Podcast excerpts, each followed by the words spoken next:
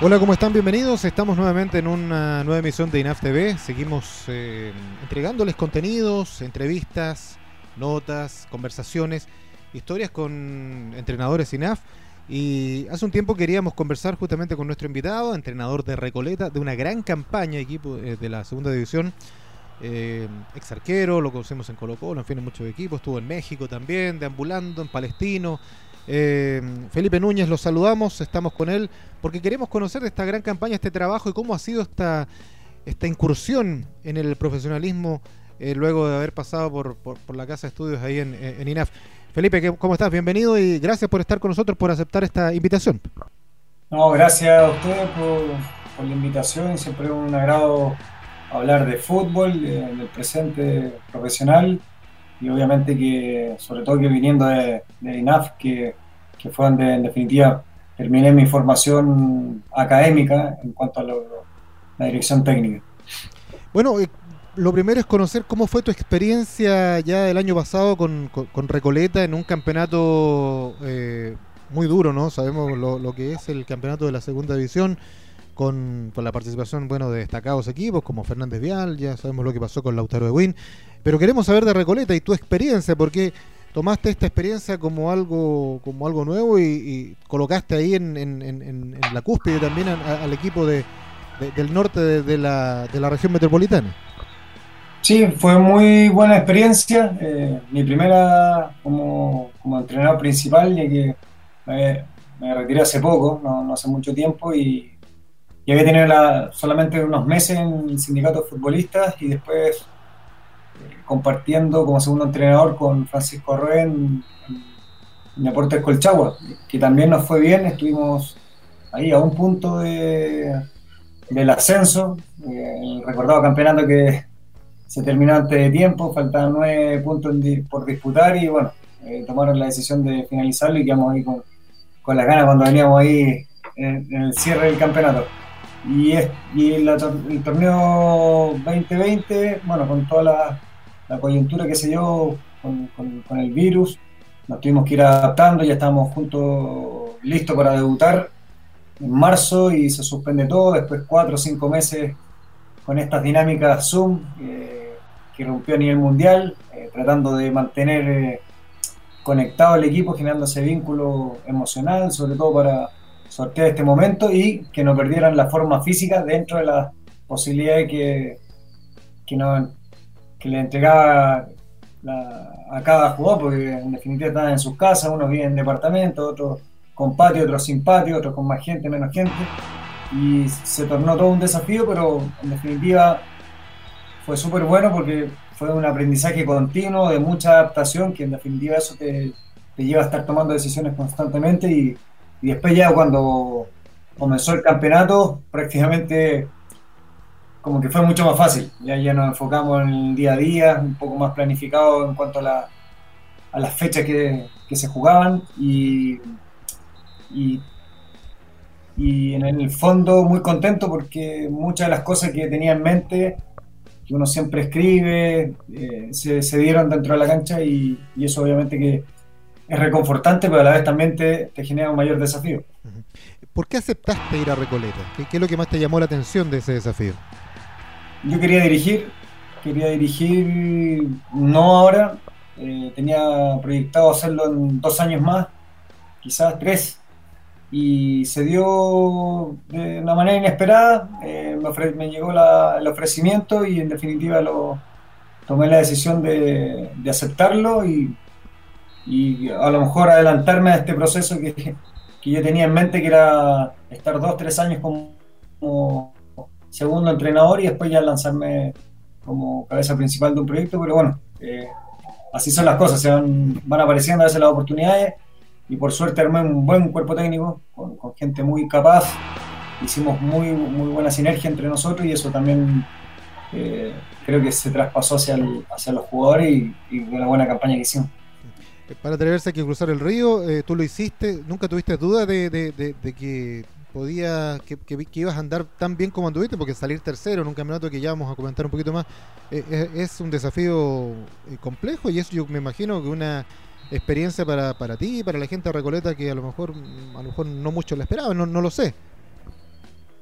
Sí, en principio, mira, cuando me llegó el ofrecimiento dirigir, no lo tenía en los planes, como te, como te decía, y, ahí sí me generó un poco de dudas porque no, lo estaba buscando, no estaba, no, pensaba que era el momento. Pero después consultarlo con, gente amiga que lleva muchos años en el rubro, todos me dijeron, estoy preparado hace mucho tiempo, estás capacitado, así que como, como tú bien dices, hay que lanzarse a la piscina, la opción te llegó y tómala.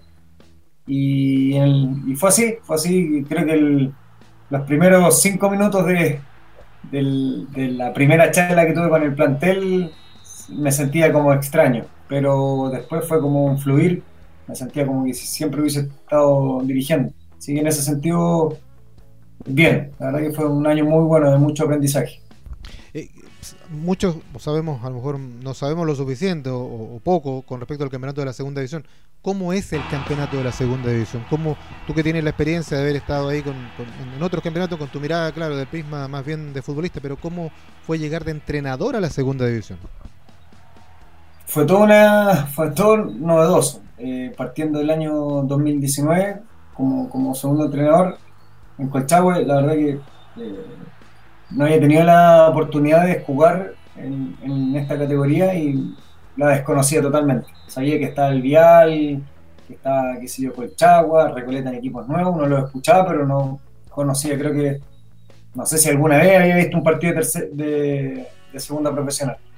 Eh, entonces, fue como todo novedoso. Ahora, ya con, el, con ese año 2019, ya uno aprende a conocer y se da cuenta que es muy competitivo que obliga, obliga a estar adaptándose, porque obviamente no, están las condiciones que tienen los equipos de la A, pero tampoco falta, creo que salvo algunos equipos que han tenido algunos inconvenientes, los demás equipos todos tienen como lo, básico para trabajar bien. Sin lujos, pero con lo básico para trabajar bien. Y en ese sentido creo que el campeonato eh, nos sorprendió en un comienzo y después ya el año pasado yo con el conocimiento de, y haber tenido una campaña, uno más o menos ya sabe con qué se va a encontrar, empieza a conocer a ciertos entrenadores, eh, ciertas maneras de jugar. Eh, el mismo hecho de que haya un solo ascenso también condiciona en parte creo el juego. Eh, los equipos se preocupan más de, de aguantar que no le hagan un gol y esperar el error del rival más que de, proponer. No, digo todos, pero, pero en líneas generales así se maneja la división. Y los equipos, por momentos, se genera buen fútbol, por momentos los equipos se parten por completo, apuestan a las individualidades en, fase ofensiva, que les puede llevar a marcar la diferencia. Y más o menos así se va dando el juego, pero en cuanto a propuestas, a diferencia de lo que es la A, me parece que en la A se la propensión es más de llevar a cabo un plan de partido para generar ataque. Eso también va dejando algunos espacios, eh, se van neutralizando, pero me parece que en la A hay más juegos, más, están como más liberados hoy día los equipos para jugar mejor, en forma más asociativa y sin tanto temor a, a que les conviertan. No así la B y la segunda división, que me parece que ahí hay algo de similitud, mucha dinámica, mucho perder, recuperar y volver a atacar. Eh, pero más bien desde, desde siempre estar cubriendo el, arco. Esa es la sensación que me da así a, grandes rasgos. Correcto. Eh, Felipe, bueno, la experiencia del año pasado, tercero detrás del Vial, eh, asciende em, Lautaro. ¿Cuáles son las perspectivas para este año? Me imagino que obviamente uno siempre va buscando subir, eh, progresar más. Eh, ¿Está dentro de tu concepto y dentro de la dirigencia, dentro del plantel, eh, el ascenso derechamente? Totalmente. Como te dije antes, es una edición que te entrega un, cupo, un premio. Ah, ya te iba a preguntar de, eso a propósito. ¿Cómo habías recibido, cómo habían recibido esto que en algún principio no iba a haber ascenso? Mm, Mira, cuando leí la noticia me pareció súper negativo para, la edición y para la competencia en general, pero sabía que iba a primar la cordura y que iban a llegar a un, en tomar una decisión racional, porque deportivamente hablando no, tiene mucho sentido jugar un torneo sin premio. Ya el, el cupo creo que es poco, quitarlo o darle medio cupo ya prácticamente eh, creo que le quita un poco la, esencia de lo que es la competitividad de, la segunda profesional. Tío, creo que resolvieron bien. Claro, eh, uno, uno que está acostumbrado a, todos los campeonatos de antaño, ¿no? Que veía, bajan dos, suben dos, en otra edición bajan dos, suben dos. Que nunca se perdió la. Al contrario, siempre o la liguilla de, de, los dos últimos con los dos primeros. No sé cuándo y por qué se perdió esa magia, o esa, más que magia, no sé, esa, esa, esa captación con el público. Bueno, han ido inventando cosas que yo un poco comparto contigo no sé a modo de que se ha ido perdiendo lamentablemente y lejos de generar más expectativa la gente están desestimulando la, el tema del, fútbol y la atracción. Pero bueno, ya, ese es otro punto. Eh, ¿Qué es lo que más te deja o qué es lo que más atesoras como, como experiencia de trabajar, de haber trabajado y de seguir trabajando en Recoleta en la, en la segunda división? ¿Y qué error asumes a lo mejor como, como a perfeccionar para, para este año?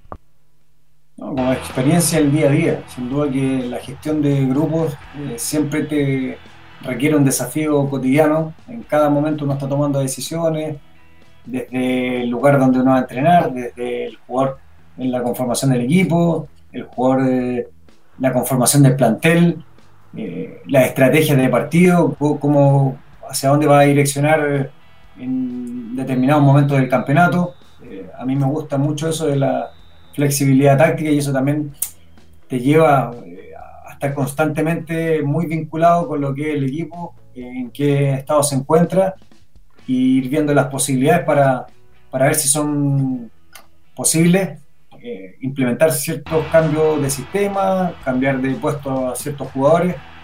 Creo que en ese sentido fue mucho aprendizaje porque el ensayo y error, en definitiva, y la posterior reflexión te va, te va dejando ciertas conclusiones, a pesar de que fue eh, solo un año, es una carrera muy larga, pero sin duda que fue mucho de aprendizaje de eso, de tomar decisiones y en cuanto a la gestión del grupo. Eh, si bien tuve la fortuna de jugar mucho tiempo en el profesionalismo, hay patrones que se mantienen y hay otros que van cambiando también por el tema generacional. Eh, los códigos del, del futbolista en cierta medida han ido cambiando con este tema de la tecnología, la comunicación ya es distinta, entonces ahí uno se tiene que ir adaptando y desafiándose para generar ese vínculo con, con, el equipo y, una sinergia que en definitiva te lleve o te facilite el plasmar una idea de juego, que eso ya incluso pasa a ser posterior a, lo, a esto básico que es tener un buen equipo. Eh, ¿Tú sientes eso que, ha cambiado mucho el futbolista de un poco, no sé si tanto de antes, pero un poco de tu generación al, actual, a los que estás dirigiendo? ¿Ves, ves un, cambio? Sí, en, algunas cosas sí, ha, habido cambios, ha habido cambios. Eh, estos cambios no significa que sean que tenga una connotación positiva o negativa, solamente son cambios. Por ejemplo, el tema de la comunicación, el, el, vivir más eh, el, mismo torneo, el conocimiento de los jugadores de otros equipos, el ver más fútbol. Hoy día uno tiene, prende el televisor y tiene un abanico de posibilidades de las mejores ligas del mundo, a cada rato, cada 3, 4 días están jugando, entonces finalmente se pierde ese conocimiento de la liga local. ¿ya? Eh, se busca mucho lo, la elite, pero se pierde un poco la, ese conocimiento y que también en definitiva te ayuda en cancha. Y el otro tema, por dar un ejemplo que lo han hablado muchos entrenadores, el tema de la comunicación, que hoy día todo, no tan solo las generaciones más chicas, todo en mayor o menor medida, estamos todo el día con el celular. A veces en los camarines cuántas fotos han salido hasta en los mejores equipos y están todos sentados y nadie se habla entre ellos posterior a un partido y están todos con el celular. Entonces, da la sensación de que vale más la comunicación con lo externo, con esta gente que uno ni siquiera conoce, más que la comunicación con el que se sienta al lado de ti. Entonces, todo ese tipo de cosas, claro, uno se tiene que ir adaptando porque en definitiva no es algo eh, que pasa solamente acá, es un tema a nivel mundial y que la tecnología llegó para, quedarse. ¿Y eso hace, hace perder o ganar en un grupo? Yo creo que hay que modificar. Por ejemplo, hay, estrategias que uno va creándose. Eh, hay gente que han sido los pioneros en esto y, que le ha dado resultados y uno trata de imitar ciertas cosas que, puedan tener resultados, qué sé yo, estar en mayor contacto con ellos a través de estas herramientas, eh, enviarle algunas situaciones de juego que a uno le interesen, que representan a los patrones del equipo, para que ellos a través del celular, como generalmente pasan pegado al teléfono, por lo menos les sirven esos momentos para seguir vinculados a lo que es su profesión y lo que es la pasión. Yo siempre le digo, a diferencia de muchos trabajos, uno se dedica al fútbol primero porque es la pasión y, el sueño de niño. Mm. Es muy raro encontrar un jugador que diga, no, yo me dediqué a esto porque no tenía nada más que hacer. Después uno se acerca como, como algo que atesora, que le apasiona y después va viendo, lo va viendo como una posibilidad profesional y laboral, pero la pasión para mí tiene que existir siempre en esta actividad. O sea, yo no consigo un futbolista así que no viva lo que está haciendo. Sí, sin pasión. Bueno, como, como muchas cosas, ¿no? Por supuesto. Como en la vida, en la vida, si no se hacen las cosas con pasión, imagínate cómo sería. Em, a propósito de esto de, de, mundo de fútbol globalizado y que vemos tanto, eh, ¿cuál es un poco la, visión? Si bien estás en, en, segunda división, pero me imagino que obviamente no dejas de mirar primera, primera A a lo mejor, a diferencia de los técnicos de la primera vez, que no creo que vean mucha segunda división, ¿cuál es un poco el, y que a los jueces, por, lo que tú señalas, bastante falta hace que, se involucren también con todas las divisiones para ver los, los tipos, sistemas de campeonato? ¿Cómo es un poco una radiografía que ves actualmente en el, en el fútbol chileno que hay? Básicamente en todas las categorías. para, excusar, para excusar un poco lo, lo que pasa en definitiva, que el día a día con los equipos eh, como hoy día no se marcan tantas diferencias y uno lo puede ver en, lo, en primera división, por así decirlo. Generalmente no hay tanta diferencia como antes, que antes uno decía, bueno, tres, cuatro equipos de siempre estaban arriba y el resto ya peleando por, por no ir a la liguilla de descenso. Hoy día uno ve que hay mayor movilidad con, con, el resto de los equipos, este, esta apertura que hicieron con la Copa Sudamericana que les permitió a, equipos que habitualmente quedan fuera de esos torneos eh, poder ingresar y, y a través de, ese presupuesto después por conformar un equipo más, más parejo en relación a los rivales.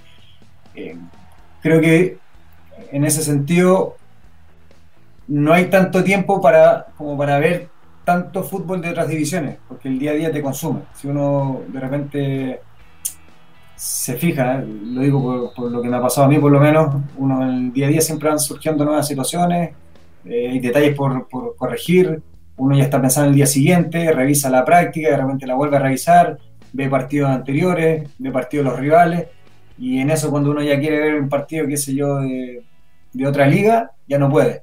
Salvo que sea un partido muy clave que uno diga, este partido sí lo voy a, lo voy a consumir, por así decirlo.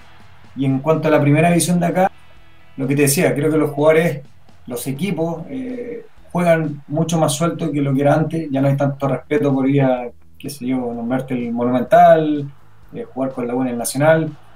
Eh, esta movilidad de jugadores también ha permitido que vean que de repente está en un equipo grande, de repente está en un equipo de medianía tabla y les pueden competir de igual a igual.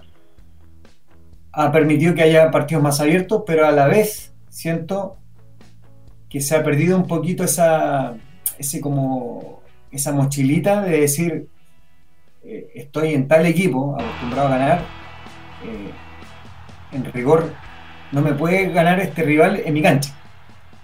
Eh, me da una cierta sensación viéndolo desde, desde lejos, porque no estoy dirigiendo en, aquella división, que como que el perder ya no, genera tanto. Es como ya perdí, bueno, mañana me preocupo ya del partido siguiente. Que entre todo así tiene que ser, pero antes siento que había como un poquito más de eh, esa sensación de de perder con un rival que va último en la tabla se sentía más que ahora. Y, eso creo que ha afectado sin duda al, juego que se está dando en, primera división. Oye Felipe, eh, te, voy a llevar a otro, a otro ámbito, bueno, entre comillas, ¿no? porque es un ámbito que tú dominas mucho, el tema de, del arquero. Hablamos un poco ya de, de, otros campeonatos. Se ha hablado mucho también del tema de, nuevos arqueros. Hace poco volvió a jugar la selección le ganó a, Bolivia. Volvió Claudio Bravo. En algún minuto se pensaba en que Claudio iba a estar dejando un poco paulatinamente el tema al arco. Ha vuelto. Se pensaba en, la, más, más bien que aparición en la incorporación ya más continua de, arqueros eh, ¿Qué ha pasado con eso? Desde tu perspectiva, desde tu mirada, de tu experiencia como, como ex portero. Eh, buen tema, buen tema porque como tú bien dices, eh, volvió Claudio, después y volvió como capitán. Mm. No, sé exactamente cuántos partidos cumplió, pero debe tener como 120 y tantos partidos, ¿puede ser? Puede ser, sí, sí. Y por un lado habla muy bien de él, muy bien de él, de su vigencia, de lo buen arquero que es, pero por otro lado también un pequeño llamado de atención porque en definitiva más de 10 años sin que aparezca otro arquero eh, con características a lo mejor similares o distintas, pero que, que, haya sido capaz de amagar por lo menos este puesto. Imagínate con todo lo que pasó y, sigue siendo el arquero inamovible, capitán de la, de la Roja. Entonces, insisto, muy bien por él, porque habla del tremendo profesional que es y el buen arquero, pero por otro lado también es como, ¿qué pasa con, los que venían atrás? O sea, ¿Qué pasa en la formación? Y, y no, no sabría darte respuesta porque encuentro que Brian Cortés, por ejemplo, tiene muchas condiciones, eh, muchas de ellas innatas. Eh, Gabriel Castellón es un arquero que tácticamente entiende muy bien el juego, pero algo ha pasado ahí que ese salto no, algo, hay como un limbo ahí que no, no, terminan de amagarle el, puesto a Claudio. Mm. Eh, tendría que estar en el día con ella para... quedó Arias también, eh, que, que, que, estuvo ahí incursionando en Copa América, pero no le fue del todo bien, y ahí después no, no lo vimos más tampoco. Claro, Arias, bueno, Arias es un, buen arquero que ha hecho excelentes campañas, lamentablemente el, momento que le tocó le, le tocó jugar fue como ahí está la oportunidad y, claro, no, salió muy bien, no salió como muchos esperaban, entonces quedó cierta estela de duda, pero, pero sin duda es buen arquero. El, mm. eh, hay otros chicos, bueno, estamos esperanzados que como medio local, que en definitiva los partidos, todo esto, lo que siempre se dice que el arquero tiene que ir cometiendo errores y corrigiendo y para ir creciendo. Eh, me imagino que Brian Cortés, con la tremenda experiencia que ha tomado en Colo Colo, esta titularidad prácticamente el, último año y medio, lo llevará a dar el salto al siguiente nivel como, como arquero y ya postularse derechamente como, una opción en la selección chilena. Bueno, es un, tema, como tú dices, está difícil de analizar porque la verdad eh, nos cuesta todavía, a mí por lo menos, ver eh, algo como muy próximo para poder, como tú dices, amagar esta situación. Pero tú desde tu perspectiva, como tú lo ves, se está trabajando bien desde esa, en ese, en ese punto tan específico, porque una cosa es trabajar con, con el campo, con la gente, con los jugadores, pero el, puesto de arquero siempre es como muy, muy específico. Por algo también hay preparadores de arquero específicos, ¿no? Entonces, como que ah, pudiera faltar algo ahí, hay una, una patita que está todavía no un poquito coja. Puede ser que sea lo que tú estabas mencionando, pues sin duda cuando, cuando un resultado no, no es el esperado, uno siempre tiene que hacer mea culpa. Eh, independiente, ahora muchos de los preparadores de arquero que están en, los clubes grandes, eh, tengo entendido que trabajan bien. Ahora, ¿qué falta? No te podría contestar esa interrogante porque tendría que estar con ellos el día a día como para, para en definitiva dar respuesta a aquello pero sin duda que, algo hay que corregir o algo hay que rectificar en el camino porque en 10 años, 11 años no haber sacado un arquero, otro arquero de selección, algo dice, algo dice.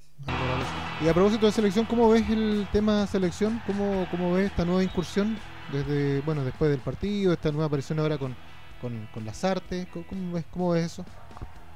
Bien, bueno, la repentina salida de, Reinaldo Rueda. Creo que en este momento lo que nos queda como medio es apoyar al técnico actual, a Martín Lazarte, un tipo que conoce el medio, conoce el, jugador chileno, me tocó estar en dos incursiones en, equipos grandes como Católica y la U. Y, en ese sentido creo que va a tener, va a tener un cierto plus en cuanto al manejo y esta estabilidad del, plantel, que, a lo mejor tanto se habló, tanto hizo perder eh, energía en el, objetivo que realmente importa, que es consolidar el juego y, empezar a obtener resultados para, aspirar a ir al Mundial de Qatar. en relación al partido del otro día, creo que se mostraron aspectos muy positivos. en ciertos momentos varios jugadores se vieron cada vez más sueltos en, este andar de la selección y que va generando el famoso, la famosa transición que no, no, no es rápida y no es fácil, sobre todo en, en, medios que no son, no tienen tanto capital de futbolista como lo tiene Brasil o, Argentina mismo. Siempre nos ha costado a, la, a Perú, a Ecuador, a Chile, a todo, a excepción de, estos, de estas dos potencias en, fútbol, digo potencia por la cantidad de futbolistas que sacan anualmente, siempre ha costado este, esta transición y creo que ahora se ha visto, se han visto puntos importantes, ahora Católica eh, ha demostrado que está haciendo un trabajo, eh, un buen trabajo en las divisiones menores, ha sacado muchísimos jugadores que me imagino que de aquí a dos, tres, cuatro años más van a terminar siendo el, los pilares de la selección, que sé yo, el chico Monte que debutó el otro día, Sadera, Ángelo, que está ahí en el limbo entre esta generación. Que está dejando el, éxito y los que están emergiendo, está como en fase intermedia. Eh, el chico Palacio también que tuvo la posibilidad de jugar. Eh, creo que yo, yo soy optimista, el mismo Pablo Caldame que ya eh, ha sumado muchos minutos en Argentina. Bueno, todos los que vienen atrás, ¿no? Bueno, Serra Alta, Maripán, en fin, muchos. Exacto. Ellos, claro, ya han tenido un poquito más de participación. Eh, son, son jóvenes, pero ya están en Europa, claro. sí. por ejemplo, un, un chico que mm. al parecer viene irrumpiendo de buena manera. Mm. Eh, el mismo Pablo Parra que debutó el otro día, entonces espero que, que, este crecer vaya siendo en el triunfo para que el ambiente en definitiva también lo vaya acompañando y no se genere eh, el efecto inverso que al final no se gana, dicen que lo que quieren y a la segura con los jugadores más avesados. Y por último, si se pierde, se pierde con los avesados. Creo que es bueno que, aunque sea amistoso, aunque sea Bolivia, que se haya generado esta mistura y que se le vaya dando minutos a jugadores que, que tienen, que tienen potencial por desarrollar. Perfecto. Bueno, Pipe, eh, ya llevamos casi media hora. Conversando ha sido muy, muy grato, por cierto, eh, estar, compartir contigo. Gracias por aceptar este, esta conversación. Siempre no, la, idea nuestra es eh, conocer experiencias de, entrenadores INAF, en este caso la tuya, que, asumiste, como tú mismo dijiste, este, este, gran desafío. Hay muchos otros que a lo mejor ahí están en la duda. Yo por eso tú diste un poco en el clavo. Yo acepté el desafío, me la jugué, aposté, aposté bien, ocupé todos los conocimientos, me sirvió de mucho y bueno, y ahora vas por una nueva meta que ojalá resulte porque aparentemente las condiciones, la materia la materia en cuanto técnico está, me parece que en el plantel también. Tuviste a uno de los goleadores también, incluso del, torneo ahí, que tiene esta similitud de nombre con el, goleador de la Católica, así que imagínate. está, está todo bien ahí con, Gonzalo Tapia y con tu trabajo. Así que solamente agradecerte esto, estos minutos que nos has entregado y, mucha suerte. Eh, mucha suerte, nos alegramos siempre que les vaya muy bien a todos desde diferentes ámbitos. A ti como entrenador, eh, a otros desde otras veredas, como, como Chamagol nos, nos, alegra, que sabemos que también, también tienes ahí con una buena amistad como gerente técnico, así que muchas gracias por todo, pues Pipe. No, gracias a usted y como tú bien dices, en definitiva, que, toda la gente joven que va apareciendo en distintos ámbitos, porque de fútbol y que se ha ido preparando, eh, seguir empujándolo y nosotros empujarnos entre todos para exigirnos y en definitiva eh, que, terminemos siendo un, real aporte para el desarrollo de nuestro fútbol. Así que feliz y, muchas gracias por, por, por los minutos y estamos a disposición de cuando ustedes lo requieran.